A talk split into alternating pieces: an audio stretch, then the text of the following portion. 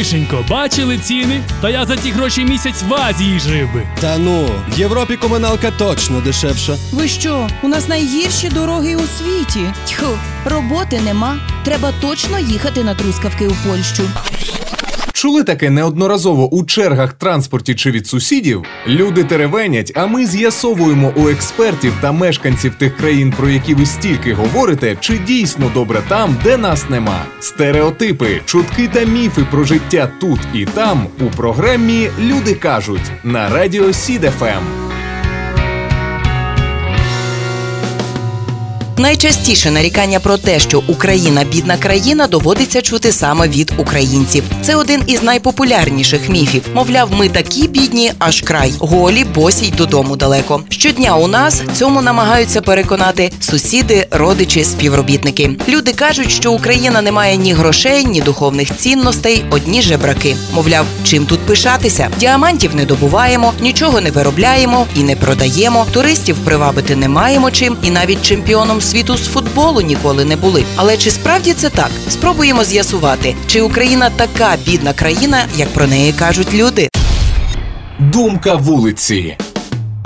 20-річний Сергій не розуміє, як найбільша за площею країна Європи може бути такою бідною. На мою думку, Україна це бідна країна. У нас люди не можуть дозволити собі нічого зайвого. Весь час потрібно планувати бюджет. Ми більше імпортуємо і менше експортуємо. Загалом немає свого налагодженого виробництва. Дуже багато безробітних і робочих мігрантів, а ще зовсім немає туристів. І це при тому, що в Україні збереглося чимало історичних пам'яток. А також у нас є Чорне і Азовське моря. І чесно кажучи, я сам не збагну, як одна з найбільших країн в Європі з такими родючими ґрунтами і працьовитими людьми стала такою бідною.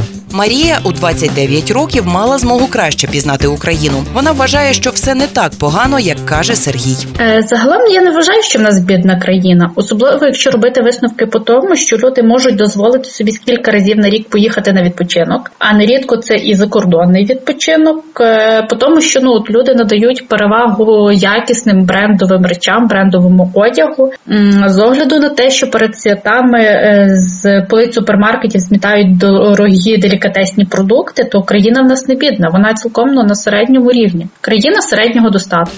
20-річна Ірина вважає, що країна не зовсім бідна, а таки середнього достатку. Бо, хоч і зарплати маленькі, але нашим людям все одно під силу купувати нерухомість та різні дороговартісні речі. Попри те, що МВФ вважає Україну найбіднішою у Європі, я б не сказала, що ми вже аж так бідуємо. Наскільки я знаю, за багатством природних ресурсів і розвиненістю промисловості ми випереджаємо багато країн. Так, у нас маленькі зарплати, але чимало громадян можуть дозволити собі купувати айфони, купувати автівки, нерухомість, відпочивати за кордоном. А все вище перераховане, наскільки ми знаємо, не коштує копійки. Тому Україна, звісно, не найбагатша країна, але і не бідна, на мою думку. За словами Романа, у свої 20 він на щастя не застав ковбасу по 2,20 і вважає, що у нас в Україні все класно, і весь достаток держави залежить від самих людей.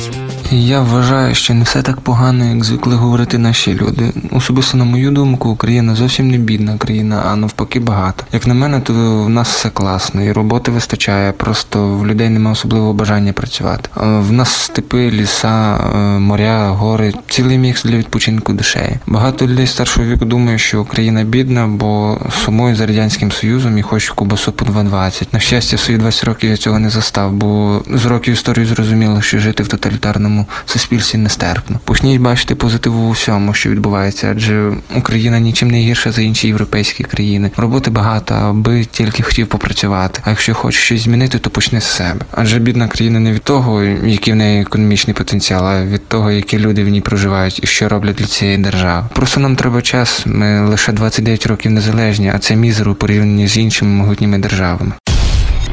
Поговоримо мовою цифр. Як бачимо, думки розділилися. Поговоримо про цей міф ще й мовою цифр. Минулого року Україна посідала 58 місце зі 138 країн світу за сукупним багатством. В Україні дослідники нарахували понад 21 тисячу мільйонерів. Цікаво, що вітчизняна офіційна статистика за позаминулий рік зафіксувала вчетверо менше багатіїв. Однак швейцарські експерти прогнозують, що за 5 років ще 10 тисяч українців будуть мільйонерами. Згідно з результатами звіту про глобальне багатство. Багатство групи Credit Suisse. Минулого року за сукупним багатством Україна посідала 58 місце із 138 країн світу. Його розмір, на думку експертів, складав 308 мільярдів доларів. Для порівняння це майже втричі більше ніж офіційний валовий внутрішній продукт України минулого року. Тим часом у Мінсоцполітики стверджують, що підстав для істотного підвищення рівня бідності немає. За підсумками 2020 року рівень бідності зросте до 45%, що на 6,5% вище від значення попереднього року. Про це повідомляє прес-служба Міністерства соціальної політики.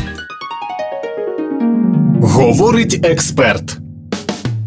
Дослідники вважають, що ми не голі босі. Наприклад, професорка Київської школи економіки Ганна Вахітова каже, що за рівнем достатку громадян Україна точно не бідна країна. Чи є Україна бідною країною? Відповідь на це запитання залежить від того, як визначати бідність. Наприклад, Світовий банк визначає бідність чи радше злидні, як такий дохід, за якого людина не може задовольнити навіть мінімальні фізіологічні потреби. Це в перерахунку складає близько 50 гривень на день, тобто 1500 гривень на місяць для одного дорослого. Для родини з двох дорослих і однієї дитини це складе 3600 гривень в місяць на їжу, одяг, транспорт, комуналку без субсидії, медицину, на все. Думаю, мало хто заперечить, що це справді злидні. В Україні таких людей у цьому році менше 3%. Це дуже мало, але з іншого боку, це майже мільйон осіб. Якщо застосувати цей критерій до інших країн з відповідними перерахунками, то бідними є 66% населення в Киргизстані, 50% у Вірменії, 44% в Грузії. Якщо ми візьмемо Білорусь, то це менше 1%. У Молдові таких 16%. Отже, ми бачимо, що фактично скрізь, крім Білорусі, в цих країнах набагато більше бідних ніж в Україні. Якщо ми подивимося на країни Африки, де межа бідності ще нижче, майже втричі,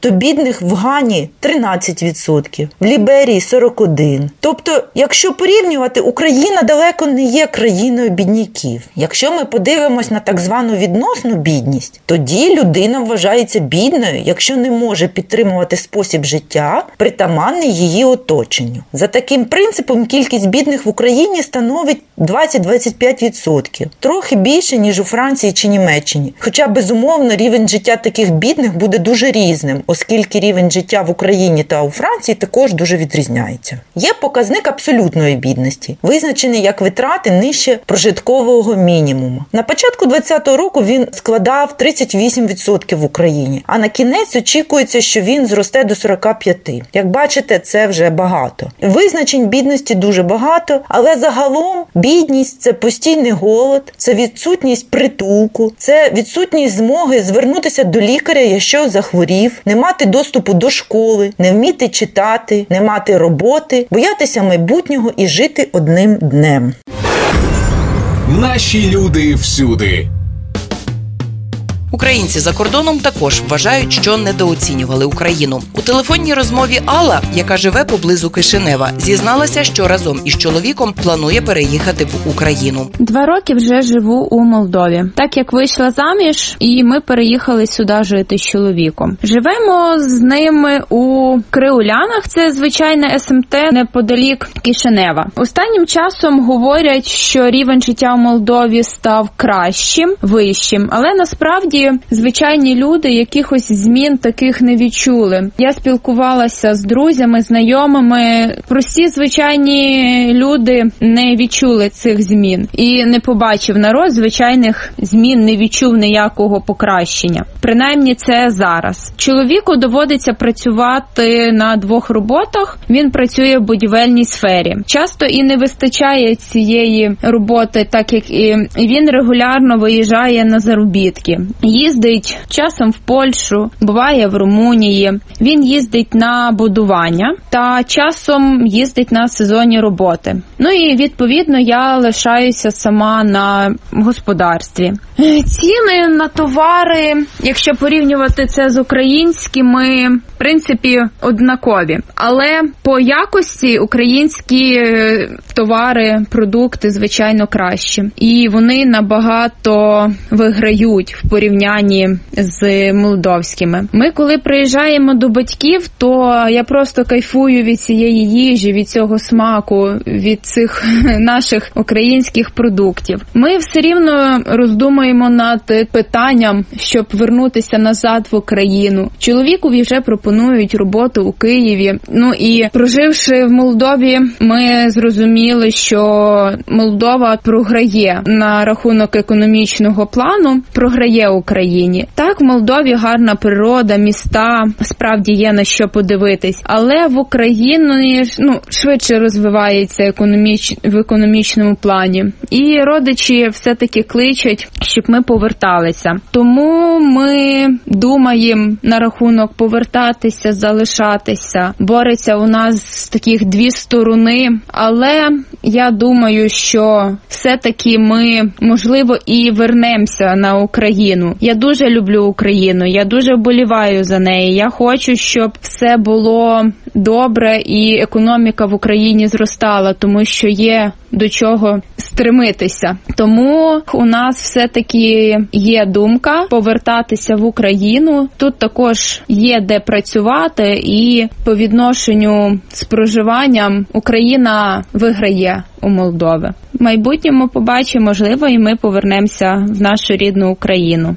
А от Михаїл з Грузії вже навіть запланував, як буде працювати і заробляти в Україні. Я б хотів, щоб Україна перейняла позитивний досвід Грузії в плані туризму, в плані розвитку туризму, тому що я вважаю, що Україна має дуже великий природний потенціал, про який ми не знаємо, про який ніде не висвітлено, немає ніякої піар-програми, немає ніякої розкрутки. Тобто, так ми знаємо, що є якісь Карпати, є якась Одеська область. Ми знаємо, що є якісь садиби у Петра у Василя у Степана. Ми знаємо, що є якесь місто Очаків, чи Рибаківка, чи Затока в нас є. Так і ми знаємо про це просто з якихось туристичних фірм, але ми нічого не знаємо про наші природні об'єкти. Ми не знаємо, наприклад, про річку Дністер, про всі особливості. Ми не знаємо про село Заліщики, яке в західній Україні вважається одне із самих красивіших міст. Ми мало знаємо про Бакуту, ми мало знаємо про природні об'єкти Карпат, про дійсно якісь цікаві моменти. І що мені сподобалося в Грузії, те, що вони дуже велику увагу приділили якраз якимось потаємним об'єктам. Вони кожен об'єкт, який є цікавий, вони про нього написали. Вони висвітлили багато інформації. Вони зробили піар-компанію, вони зробили туди інфотури, але це все було на державному рівні. Тобто, це не зробить окремо якась маленька комуна, наприклад, там в Карпатах, чи в Одеській області, чи в Харкові, чи в Дніпрі, чи в навколо Києва. Це повинно бути, як я вважаю, на державному рівні, тому що ще раз повторюсь, що Україна має дуже великий потенціал як